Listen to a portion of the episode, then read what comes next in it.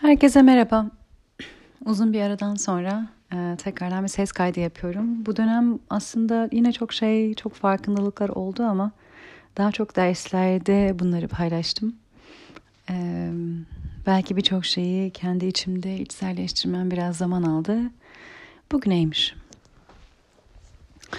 E, Bugün konuşacağım konular yine birkaç tane olabilir. Umarım hepsi yine birbirine bağlanacak. Benim kafamda ve içimde bağlanıyorlar ama konuşurken göreceğiz. Ee, geçtiğimiz dönem içinde sadece o dönem değil aslında hep ee, acı yaşamış olabiliriz. Şimdi acıya bakış açımız. Acı aslında bizi korumak için var.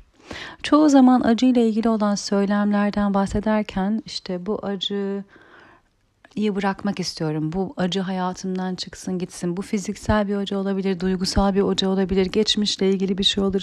Ben artık bunu taşımak istemiyorum. Bu çıksın gitsin. İşte bunu bırakmak istiyorum falan. Bu tür söylemler e, çok duyuyorum. Acı aslında bizi korumak için var. Nasıl elinizi mesela yanan e, bir ocağın üzerine koyduğunuzda canınız yanar ve o tepkiyle elinizi oradan çekersiniz. Bedeniz sizi, bedeniniz e, bizi aslında bir tehlikeden korumak için bize acı hissettirir. Orada öyle bir şey hissettirir ki elini seni oradan çektirir seni korumak için ki elin yanmasın. Orada eğer acı hissetmezsen elin yanabilir. A bedenini öyle eğitirsin ki ateşin işte yanan korun üzerinden, kömürün üzerinden yürüyebilirsin. O ayrı bir konu. O bilincinle artık bedenine söz geçirmek falan. Ama eğer öyle bir şey yoksa e, elin yanar. Şimdi hatta ona da geleceğim. Niye yanmayabilir öyle kömürün üzerinde yürüdüğünde?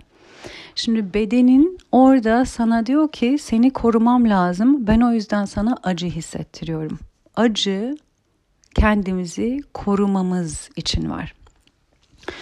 Küçüklükten beri yaşadığımız olaylarda acı hissetmiş olabiliriz. Bunlar belki zamanında bizim tehdit olarak algıladığımız durumlar oldu. Bunlar çok çeşitli olacaktır. Mesela atıyorum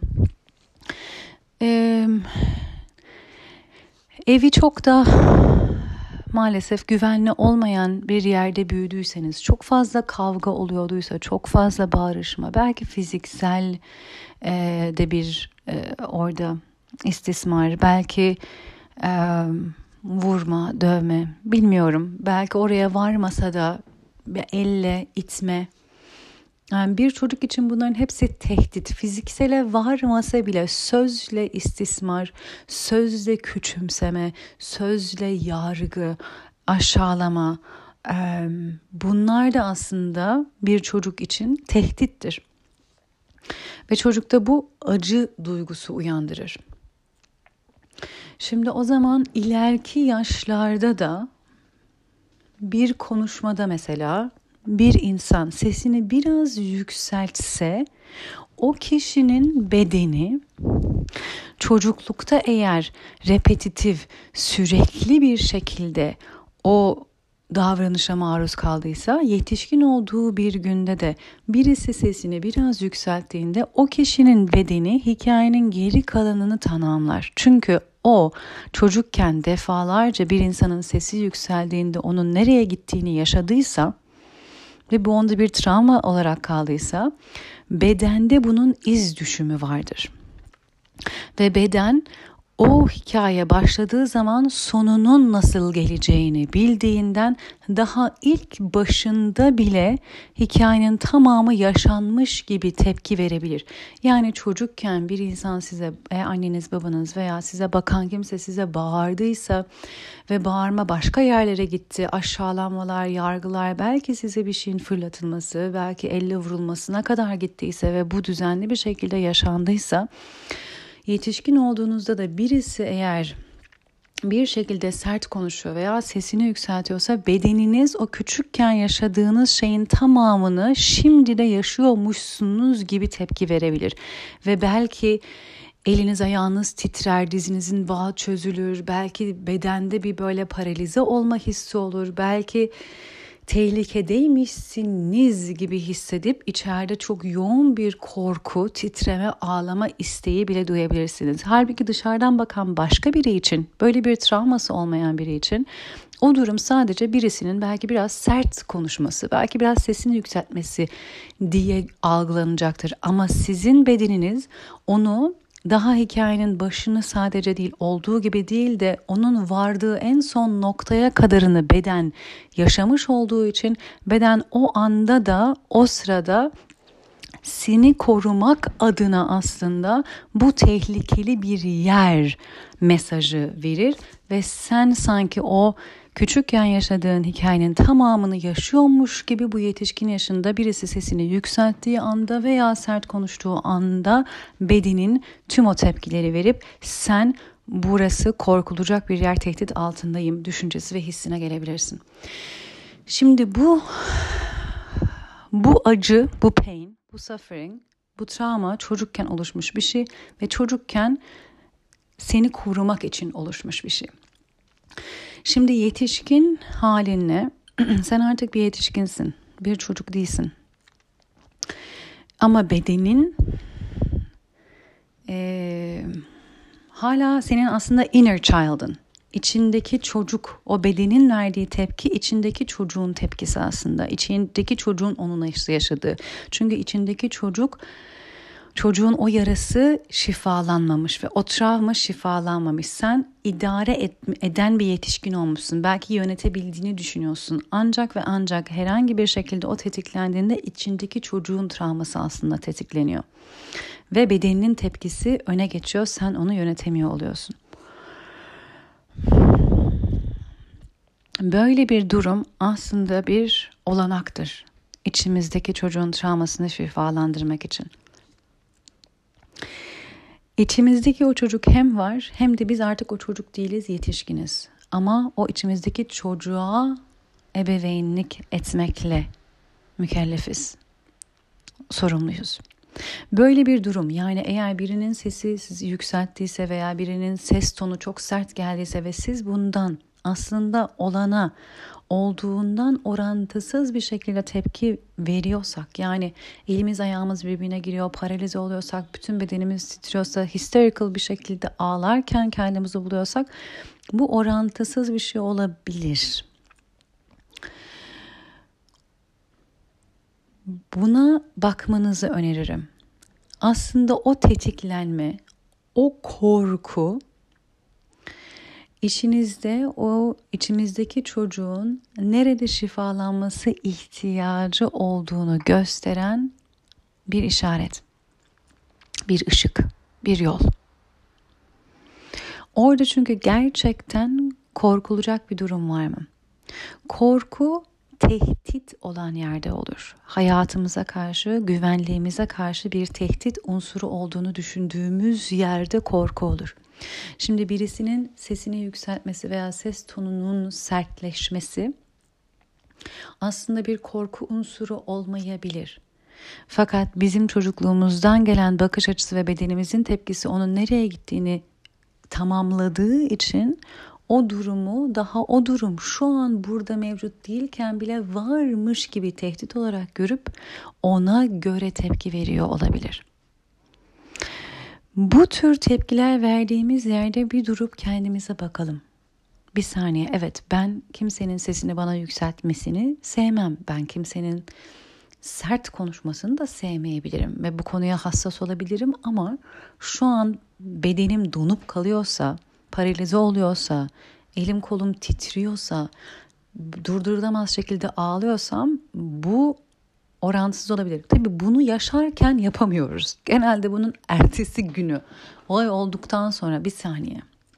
Ben de böyle tepki verdim ama şu an düşünüyorum biraz galiba yani aslında duruma objektif baktığımda niye böyle? Evet ben hiç hoşlanmıyorum bana bağırılmasını veya sesini. Peki niye bu kadar hoşlanmıyorum? Niye bu kadar bana dokunuyor?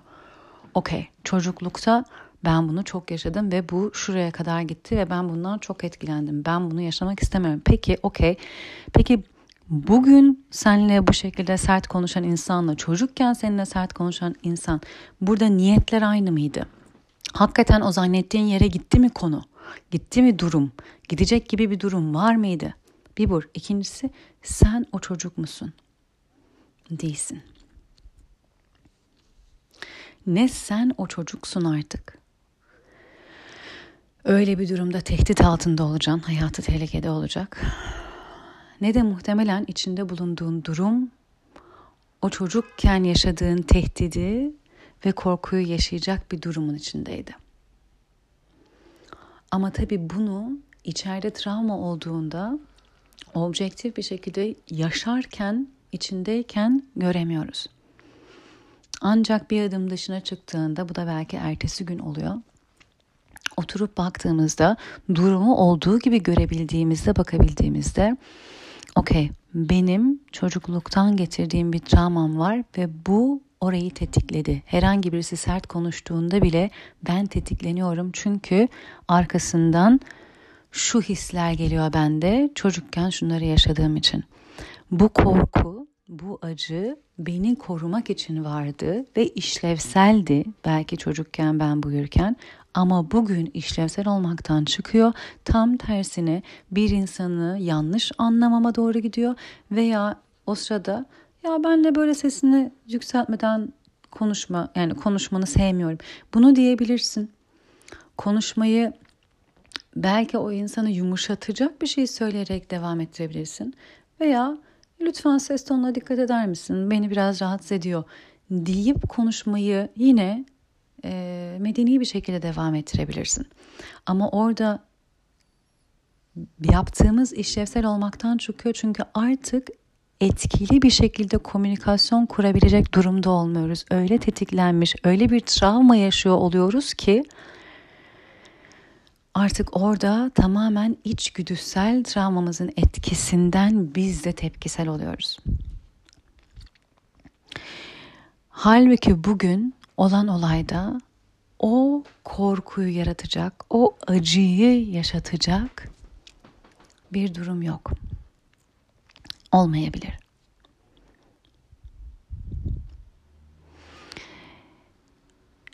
Böyle bir etkileşim her ne kadar yaşarken biraz yıpratıcı olsa da aslında içimizdeki çocuğu şifalandırmak için bir olanak.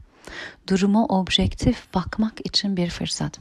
Ve karşınızdaki insan sevdiğiniz bir iş arkadaşınız olabilir, arkadaşınız olabilir, belki partneriniz olabilir.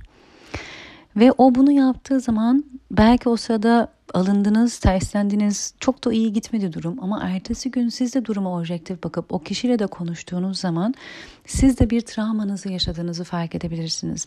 Ve karşınızdaki insana bunu bugünkü yetişkin halinizi dile getirebilirsiniz. Bu tür şeyler beni etkiliyor. Evet ben de farkındayım bir travmam var ama ben de hani dikkat etmeni isterim. O kişi de buna özen gösteriyor ve o kişinin aslında bunu hiç de o zannettiğin noktalara taşımayacağını görmek. Onun da aslında bunu yapmaktan hiç keyif almadığını görmek. Onun da belki de kendisini o sırada çaresiz hissettiği, sana kendini duyuramadığı için sesini yükselttiğini fark etmek duruma bambaşka bir bakış açısı getiriyor. Zaten şifa da aslında böyle oluyor. Şifa dediğimiz şey gül yaprakları içinde böyle güzel kokular, Yasemin kokuları falan değil. Aslında bir şeyi şifalandırmaya giden yol yaşadığımız travmayı tekrar yaşamaktan geçiyor. Ya hakikaten aynısını yaşıyoruz ya da onu hatırlatacak çok benzer bir versiyonunu yaşıyoruz. Travmayı tekrar yaşarken veya onu hatırlatacak benzer bir versiyonunu yaşarken bu yetişkin halimizle durumu olduğu gibi görebildiğimizde hem artık o travmanın bizde yarattığı korku ve acı duygusunu taşımamıza ihtiyaç olmadığımızı çünkü artık kendimizi korumamız gereken öyle bir tehdidin var olmadığını görebiliyoruz.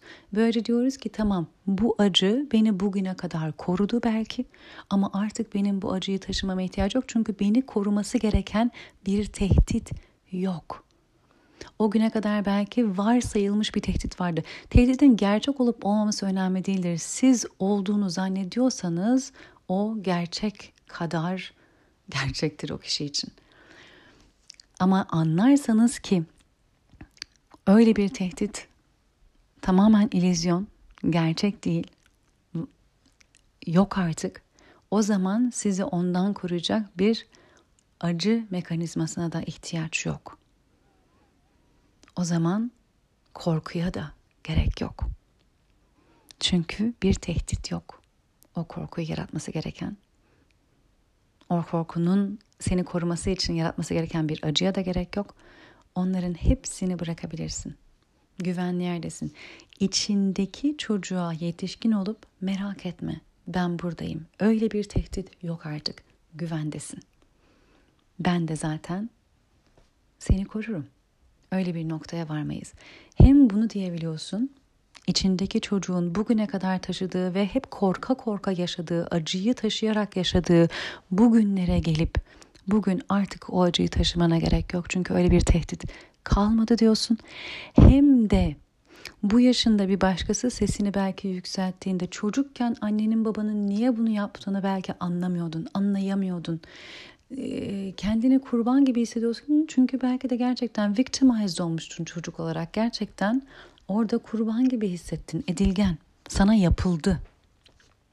Ama bugün belki de dediğin gibi iş arkadaşı, arkadaş, partner, bir yakının, sevdiğin bir insanın sesinin yükselttiğine şahit olduğunda veya ses tonunun sertleştiğine şahit olduğunda ertesi gün belki de üzerinden bir su içip daha objektif bakabildiğinde şeyi görebiliyorsun bazen.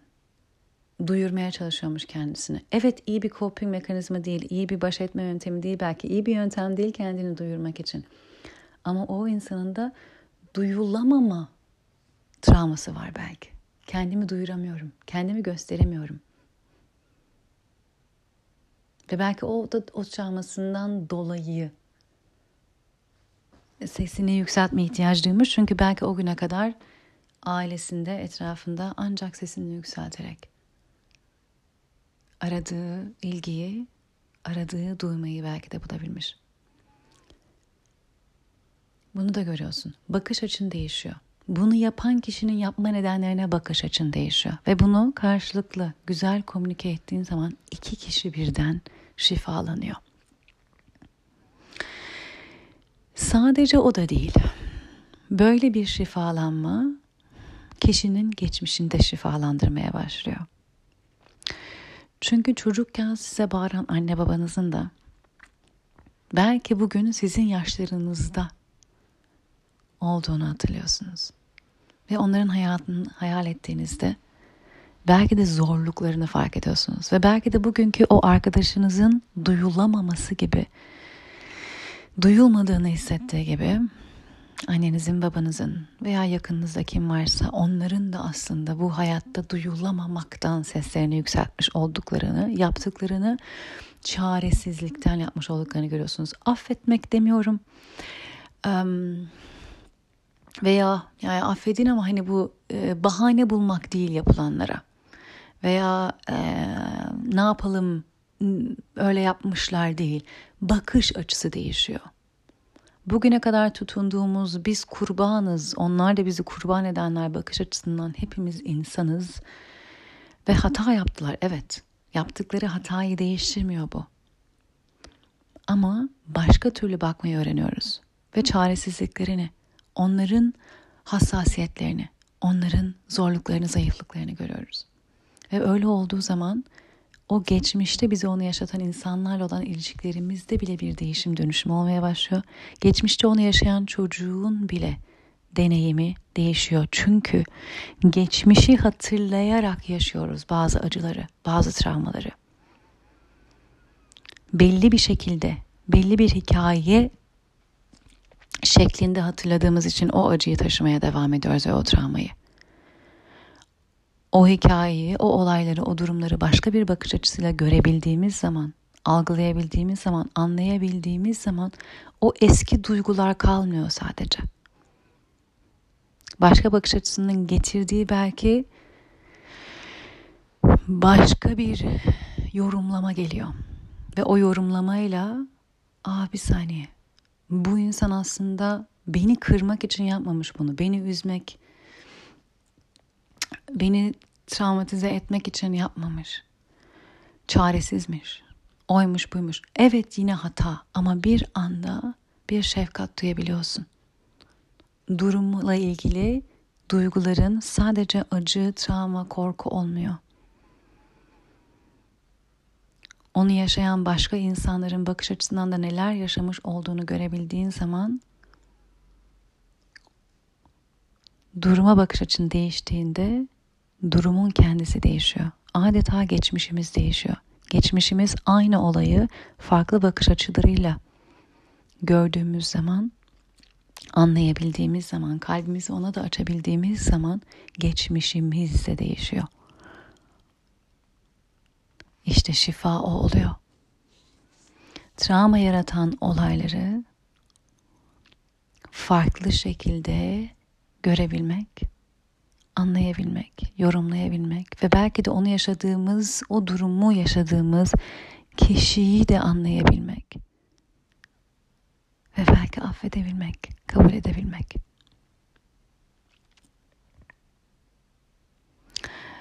Çok basit bir örnek anlatacağım. Ondan sonra başka bir örneğe daha geçeceğim. Ben e, ortaokuldayken çok aşıktım birine. E, aynı işte ortaokul lisedeydik ve bir gün bir resim yapmıştım. Van Gogh'un bir kara kalem çalışmasının aynısını yapmıştım. Ve e, çok anlamlıydı benim için. Onu ona vermek istedim. Ne cesaret değil mi? Kaç yaşındaysam 13, 14. İşte insan böyle o yaşlarda aşık olunca bazen gözü hiçbir şey görmüyor, aklı duruyor. Ve o arkadaşlarıyla bir yerde otururken kalabalık bir alan gittim yaptığım bu kara kalem çalışmasını ona vermek istedim. Ve kendisi bana git onu sırama koy dedi. Hepimizin sıraları vardı o zamanlar. Of bu beni yıkmıştı. Yıkmıştı bu söylem. Yıkılmıştım gerçekten. İçim paramparça olmuştu. Bugüne kadar hatırlıyorum. Birkaç ay önce şunu fark ettim. O aralar şey konusunu düşünüyordum. Vermek aslında karşısındaki insana alma sorumluluğu veriyor. Ee, sen bir şey vermek istediğinde karşındaki alması gerekiyor karşındakinin. Çünkü vermek almaksız olmaz. Sunmak olur. Bunu daha eski kayıtlarda bahsetmiştim. Sunmak vardır ve kabul etmek vardır. Bir şey sunduğun zaman kimse almak zorunda değildir. Sen birisi alacak, alacak olsa da almayacak olsa da onu oraya koyacaksındır zaten. Kimseye başka bir sorumluluk vermez. Fakat bir insana bir şey vermek alma sorumluluğu veriyor diğer tarafa. İki kişi gerektiriyor. Ve ben orada aslında o küçük yaştayız ve ben bir şey vermek istiyorum. Kendim de çok güzel bir şey yaptığımı düşünüyorum. Fakat karşıma onu alma sorumluluğunu veriyorum. E bu kişi benden hoşlanmıyor olabilir, benimle ilgilenmiyor olabilir, benim ona olan ilgim onu rahatsız ediyor olabilir. Arkadaşlarının ortasında böyle bir şey yapıyor olman belki de onu dalga konusu haline getirecek olabilir. Ve o bütün bunlardan en iyi şekilde nasıl sıyrılabilirim diye düşünmüş olabilir. Beni de reddetmiyor almış da oluyor ama kendisini belki de o dalgadan, o arkadaşlarının dalga konusu olmaktan veya hani e, belki de çok ilgilenmediği biriyim ona öyle o ilgi göstermekten göstermiş gibi olmamak adına böyle bir seçim yapıyor. Ve ben bunu ancak bu yaşımda aradan çok uzun seneler geçtikten sonra işte birkaç ay önce almak ve vermek vermenin ve alma sorumluluğu yarattığını fark ettiğim zaman da bir anda bu benim için çünkü çok üzücü yıkıcı bir gündü andı. O güne gittim. O bütün onu yaşadığım senaryo gözümün önüne geldi. Tekrar yaşadım ve bir anda sadece kendi tarafımdan yaşamadım. O kişi tarafından da gördüm durumu. Ve bir anda aman tanrım kim bilir o kendi içinde ne yaşıyordu. O nelerle mücadele ediyordu. Ee, ve böyle bir yol buldu. Amacı beni kırmak değildi, amacı beni üzmek değildi, amacı de, bana kendimi değersiz hissettirmek değildi çünkü ben öyle hissetmiştim. Kendimi değersiz hissetmiştim ama o benim değersizlik hissiyatımın pekişmesi olmuş orada. Değersizim o yüzden böyle yaptı. O benim içimde varmış. orada pekişmiş. O kişinin onu yapması bana değersizlik hissi yaşatmak için değil başka bir sürü nedenden olmuş olabilir. Ve bir anda geçmişe bakış açım değişti. O günkü o çocuk halindeki ikimize de kucak açtım. Kendi içimde, kalbimde. İkimize de sarıldım. Eminim ben kendi içimde ne kadar ne kadar üzüldüm biliyorum. O, o kişi de belki ne kadar belki rahatsız oldu, şaşırdı. Bütün bakış açım değişti. Geçmişteki o andaki o yaşadığım o günkü hissiyat, değersizlik hissiyatım gitti demiyorum. O ama çok silikleşti. Çünkü o gün o yaşananın aslında o bana değersiz hissettirdi diye ben bunu kafama kazımıştım. Hayır. Öyle değildi. Ve bir anda hikaye değişti. Hikaye değişince, algı değişince o travma çok zayıfladı. Silikleşti. Eskisi gibi güçlü bir travma kalmadı. Bir anı olarak kaldı şu anda size anlattığım gibi. Hala travma olsaydı zaten paylaşamazdım sizinle. Bugünkü halimiz, bilgimiz, bilgeliğimizle bugünkü yetişkin olarak seçimden varoluşumuzla geçmişimize baktığımızda bakış açısını oraya da taşıdığımızda geçmiş travmalarımız şifalanıyor. Çünkü bir duruma farklı bir bakış açısıyla bakabiliyoruz. Farklı bir duyguyla bakabiliyoruz aynı olay, travma diye gördüğümüz olayla ilgili farklı bir şekilde hissetmeye başladığımız zaman şifalanıyor konu. Geçmişte bana değersiz gibi hissettiren bir olayı ben bugün gülümseyerek, şefkatle olayın tamamını kalbim yumuşak bir şekilde hatırlayabilden onun şifalanması demek.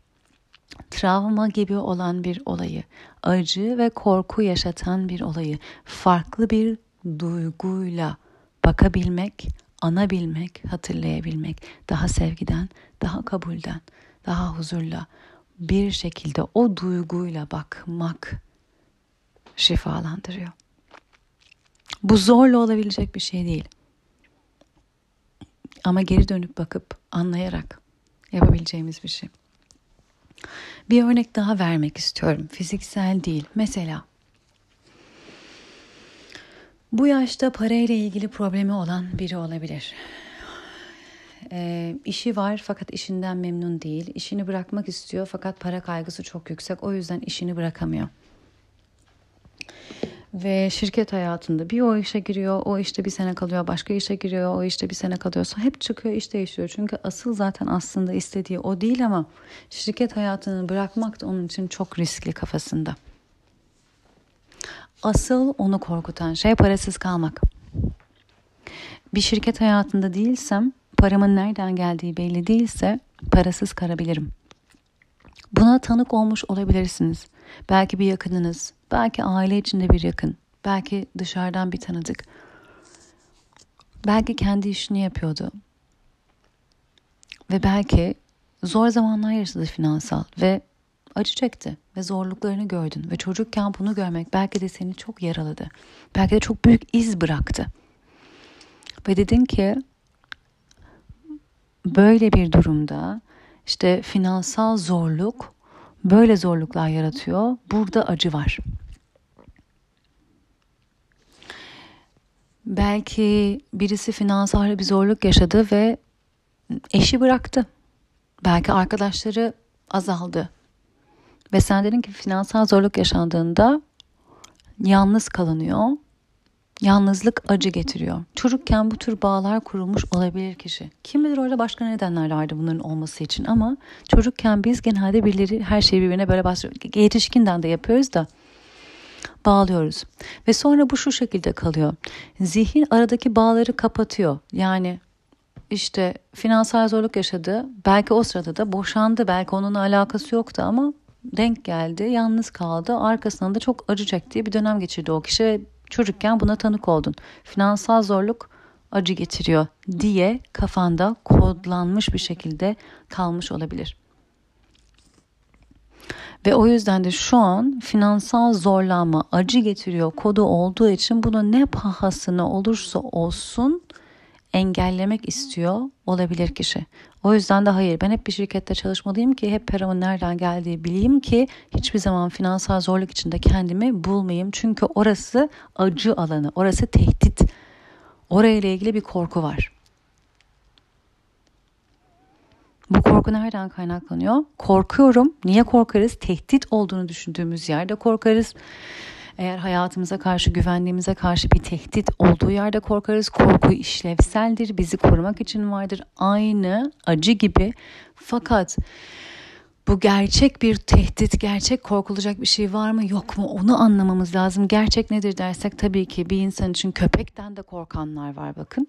Korkmayanlar da var. Köpekten korkana korkma dediğin zaman o insan için hiçbir işe yaramaz. O insanda hiçbir şey değişmedi. Aa, bu köpekten korkma bak bu çok tatlı. Fark etmez o kişi için. Köpekten korkan bir insana, korkan herhangi bir insana korkma denerek korkusunu yenemezsiniz. Orada gerçek bir tehdit olmadığını göstermek gerekiyor. O da gerçekten kişinin kendi içsel çalışmasını yapması gerekiyor. O şekilde olur.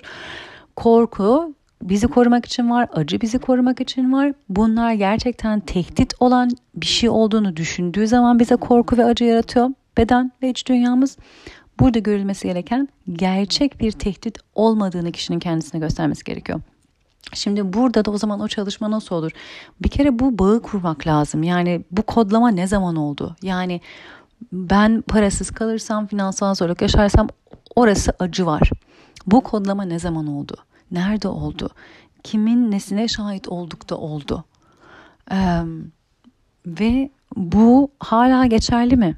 Ben bu kodlamayı yaptım ama bu kodlamada neyi atladım acaba? Veya neyi bu şekilde aldım? Hakikaten bu geçerli mi? Ben illa acı çekiyor olmak zorunda mıyım finansal zorluk çektiğim zaman? Finansal zorluk çekmek zorunda mıyım? Belki borç isteyebilirim, yardım isteyebilirim. İlla şirkette çalışmıyor olmam demek finansal zorluk mu demek? Bu soruları kişinin kendisine sorması gerekiyor. Daha sorulacak çok soru var da. Ve burada o bağı gördükten sonra bir saniye. Ben korkum yüzünden iş hayatını bırakamıyorum gerçekten istediğimden değil. Korkum da iş hayatını bırakırsam kendim iş yaparsam para kazanamayacağıma inanmam. Para kazanamayacaksam da kazanamazsam da acı çekecek olduğuma inanmam. Bu yokluğa inanıyorum ve yokluğunun acı olduğuna. Bir saniye bu gerçek mi? Burada gerçekten böyle bir tehdit var mı? Yani ben iş hayatını bırakıp kendi işimi yaparsam gerçekten parasız mı kalırım? Bu gerçek bir varsayım mı? Ben kendi işimden para kazanamasam bile beni destekleyecek hiç mi yakınım yok? Yani annem biraz destek olamaz mı? Veya başka bir yakınım biraz destek olamaz mı? Veya bankada ne kadar benim um, kenara koyduğum miktar var. Hani bu biraz beni götüremez. Biraz gerçekçi olunması lazım. Aksi takdirde varsayılan tehditler hayatımızı yönetiyor ve gerçek bir seçim yapmadan yaşıyoruz. Bu bağları görebilen ve buradan kendini sıyırabilen bir insan iş hayatından e, o şekilde belki bir şirket hayatından çıkıp kendi işini yapmaya adım atabilir.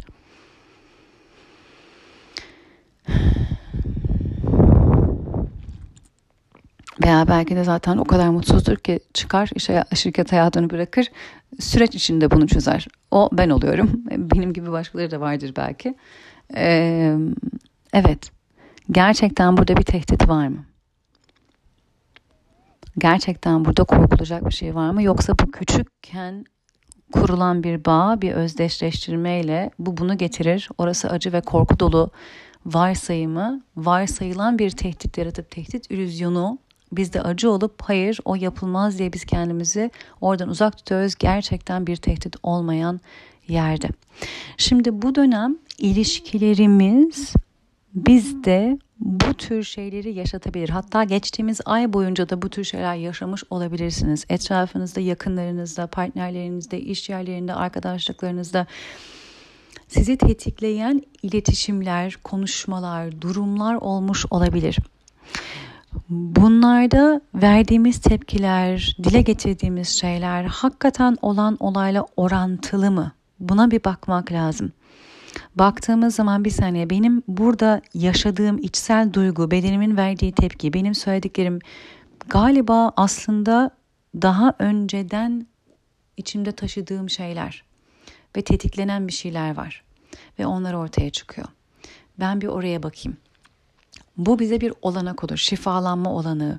Şifa dediğim gibi bize yaşadığımız travmanın aynısını veya benzerini yaşatarak nerenin şifalanması gerektiğine ışık tutarak girecektir. O yüzden bu dönem yaşadığınız zorluklar, ilişkilerdeki zorlanmalar, tetiklenmeleri bu şekilde görmenizi öneririm ve yorumlamanızı öneririm. Şifa orada yatıyor.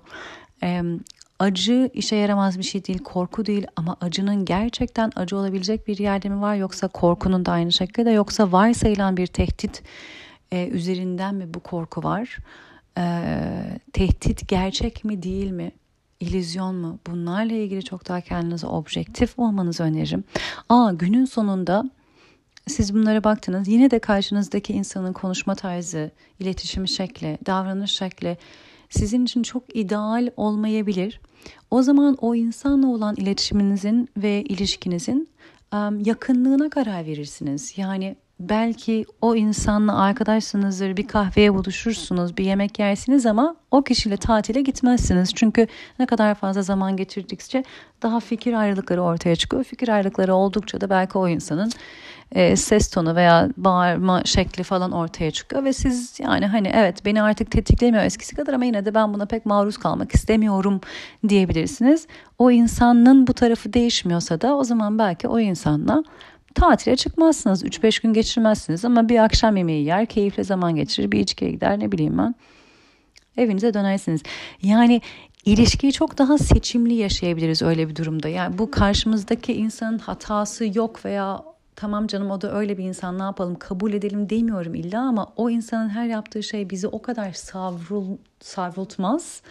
Bizi o kadar kendimizden geçirmez. Bizi o kadar e, büyük tepkiler yaşamamıza neden olmaz. Çünkü şifalanmış olur o tarafımız. Yine de bir insanın bizimle o şekilde konuşmasını, davranmasını çok istemiyorsak da e, belki aslında şey olacaksınız artık hiç şey yapmayacak. Bir hafif ses tonu sertleştiğinde veya hafif sesi yükseldiğinde hiç fark etmeyeceksiniz bile. Yani hani e, gayet rahat konuşmaya devam edebileceksiniz ve hiç etkilemeyecek ve o insan da belki zaten 5 saniye içinde tekrardan normal ses tonuna dönecek. Çünkü o da duyulduğunu hissedecek. Belki böylece zaten ilişki çok güzel devam edecek iki kişi içinde şifalanmış bir şekilde veya ee, yine de belki de hoşlanmıyorum onun bunun gittiği gidebileceği derecelere. Ben o yüzden ilişkim daha farklı bir yerde tutuyorum ama tetiklendiğimden daha değil seçimden diyebileceğiz. Ama bu dönem şifalanmak için çok olanak karşınıza getirebilir. Hatta getirmiş olabilir geçtiğimiz haftalarda. Ve e, bu önümüzdeki dönemde içe doğru bakmaya bizi çağırıyor. İçe doğru bakarak bu içsel ödevleri ve dersleri yapmaya bizi çağırıyor. Umarım bu olanakları e, kullanabiliriz. dediğim gibi şifa böyle Yasemin kokularıyla gelmiyor. ama e, o Yasemin kokulu bahçeyi biz kendimizi şifalandırarak yaratabiliriz. E, bugünlük bu kadar.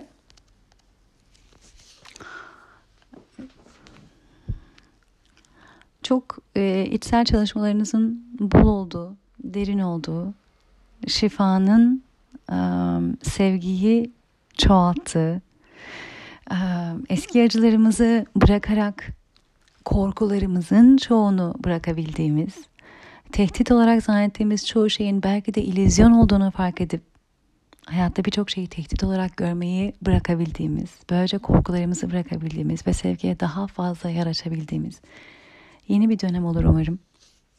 Ee, hepinizi çok seviyorum. Sevgiyle kalın. Ses kaydını bitirmiştim fakat e, bir şey eklemek istediğimi fark ettim. Hmm, bu içsel çalışmaları yapmayı dediğim gibi ilişkilerde yaşadığımız çok şey tetikleyebilir bizi. Ve bu içsel çalışmaları yapmanın en önüne geçecek olan şey haklıyım ben doğruyum demek olacaktır. Bunu söylemek istiyorum çünkü maalesef bunu hepimiz çok yapıyoruz. Birisi sesini yükselttiyse veya birisi ses tonunu sertleştirdiyse Bunu kime anlatırsak anlatalım ben haklıyım bana sesini yükseltemez diye bunu anlatabiliriz ve bir başkası da bize muhtemelen hak verir bunu bu şekilde anlattığımızda. Fakat biz kendi tepkimizi belki de dile getirirsek ya elim ayağım birbirine girdi bana sesini yükselttiğinde çok korktum kendim için ellerim titredi, bacaklarımı hissetmez oldum, paralize oldum gibi bir şey söylesek o zaman karşımızdaki insan, paylaştığımız insan bir saniye yani tabii evet sesini sana yükseltmesin doğru değil ama yani senin de böyle tepki vermen bir garip hani niye bu kadar aşırı? diyebilir. Ama çoğu zaman biz bedensel olarak veya içsel olarak yaşadığımız çalkantıyı e, paylaşmıyoruz. Genelde kendimizi haklı çıkartacak şekilde durumu anlatıyoruz başkalarına. Sadece başkalarına değil kendimize de. Ve çoğu zaman haklıyım ben diyerekten aslında bu iç çalışmadan kendimizi uzaklaştırıyoruz. Bana kimse sesini yükseltemez. Bana kimse böyle konuşamaz. Hayır öyle olamaz. Ben haklıyım. Haklıyım bu içsel çalışmanın önüne geçen e, söylem oluyor. E, evet yine de yapmasın tabii bunu yapan insan ama haklıyım diyerek kendi gelişiminizin önüne geçiyor olabilirsiniz. Yani biri ressam olarak para kazanamam mı inandıysa kendine bunu pekiştirecek çok örnek bulabilir ve ben haklıyım bak sana kaç tane ressam var kaç ünlü. Şimdi ünlü olmadan da ressam olarak yaşanılabilir, para kazanılabilir ve hayatını geçindirilebilir. E, halbuki orada baksana kaç tane ressam var ama kaçı ünlü yani bu işle para kazanılmıyor dediğin zaman aslında sen kendini haklı çıkartacak datayı alıyorsun, kullanıyorsun e, ve orada başka çözmen gereken didiklemen gereken, araştırman gereken içsel çalışmanı yapmaktan kendini uzaklaştırıyorsun. O yüzden bu tür konuları bu tür tetiklenmeler ilişkilerinizde oldukça, yaşamınızda oldukça ben haklıyım e, demek yerine burada ne var içeri bakabileceğim deyin. Veya belki de ben haklıyım derken kendinizi bulacaksınız zaten. Birisini anlatırken veya kendinizi anlatırken ben haklıyım derken bulacaksınız. Şöyle bir durun. Şöyle bir durun. Haklıyım orada ne demek? Niye haklıyım deme ihtiyacı duyuyorsunuz? Haklıyım deme ihtiyacı benim hiçbir şey değiştirme ihtiyacım yok demek oluyor çünkü. Halbuki her durum iki tarafa da bakılmasını gerektirir. Çünkü yaşadığımız her durum iki kişinin yarattığı durumdur. A bazen bir kişi daha fazla yaratan olur, diğeri daha fazla durumdan etkilenen olabilir ama etkilenme şeklimizi bile biz e, aktif bir şekilde belirliyoruz. Seçimli bir şekilde belirleyebiliriz. O yüzden bunu eklemek istedim. E, ben haklıyım söylemlerini çok kullanıyorsanız e, bunun arkasına saklanıyor olabilirsiniz. Buna da dikkat etmenizi öneririm. Çok sevgiler.